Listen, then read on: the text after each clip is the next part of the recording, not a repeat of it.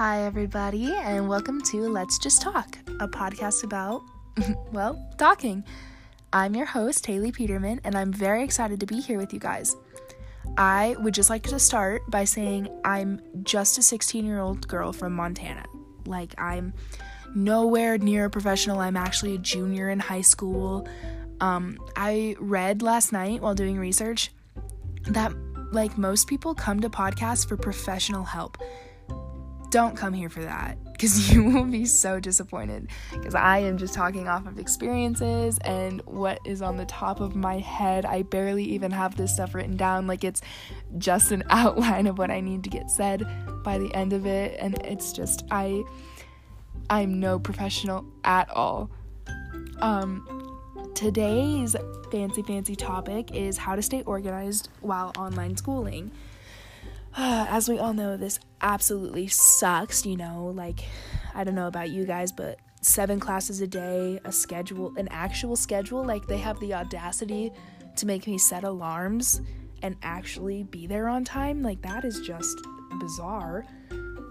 And doing busy work during the class and then homework, like my teachers control my life. They actually have me in their back pocket, as my dad said earlier today. Like, I have no spare time to do absolutely nothing because quarantine will not let me see my friends. But, like, I just like the idea of being able to do something. I can't even breathe until 3:30 p.m. and that's even if I don't have homework. And then homework usually lasts until 5:36 and I'm just by the end of the day I'm so absolutely drained by doing homework that I just go to bed. Like I take a melatonin and I just pass out or I stay up until 2 in the morning because as we all know 2 in the morning is the new 10 p.m. So anyway, uh, that little rant. I am here to tell you how I stay organized with all of this absolutely insane schoolwork. So I start my morning obviously with coffee, and that has nothing to do with this, but I just needed to say it. Start my morning with coffee. And then I go to first period, and as soon as first period is done, that little five minute break that we have, I take that to write down whatever homework I have to do for first period. And then I go to second period, and then I write down whatever homework I have for second period, and on with third and fourth, and fifth and sixth and seventh. And if I have any spare time during any of those classes, I cross that off. So it's like a piece of paper, and you literally just write down in order first period, second period, and it doesn't have to be in order, it can be an order from most important to least important, or like nearest due date to furthest due date, however you think you need it to be for your brain to work. It's everybody's brains are different, they work in a different way. Um, mine just works better first period to seventh period. So I write it down, and if I have time during any other class, I mark something off because I do not want to be doing homework after school. Like, it's just, that's not in, that is not an option for me. I don't want to do that. So I do, I write it down and then I cross it off. And honestly, guys, the feeling of crossing off an assignment, glorious. And I'm not an organized person at all during regular school. Like, I hate planners, they are so freaking cliche.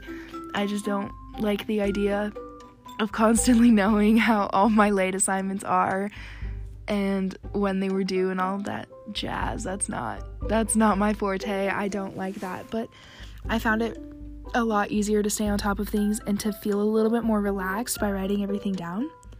Another thing I do is I sticky note important documents and like stuff like that.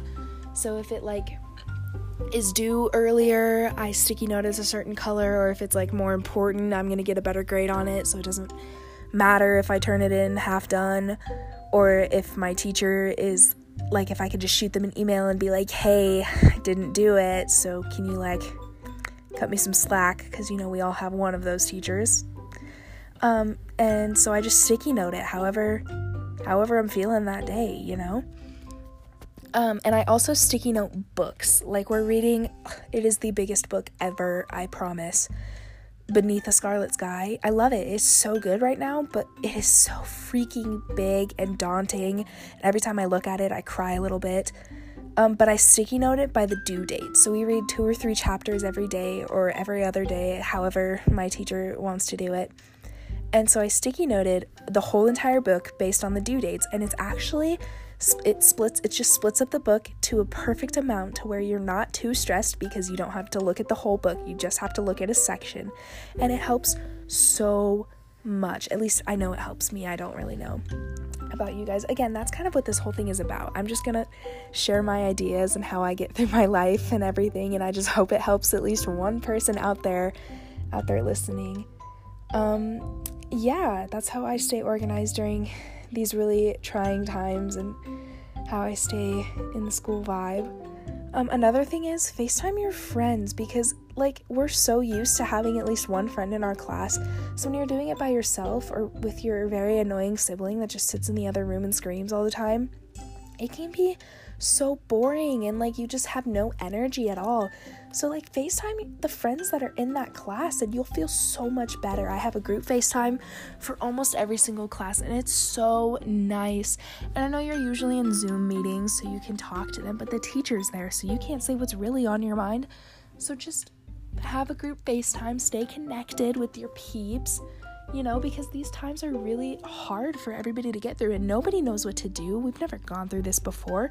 We're living this day by day and it sucks sometimes. It really sucks, but we're getting through it and we're all going to be okay in the end. We just need to improvise, adapt, and overcome. My true motto, the only thing that gets me through the days. Um, I really hope this helped you guys. I don't don't really know. That's all I have for today's episode. So have a good day. I love you guys, even though I don't really know any of you yet.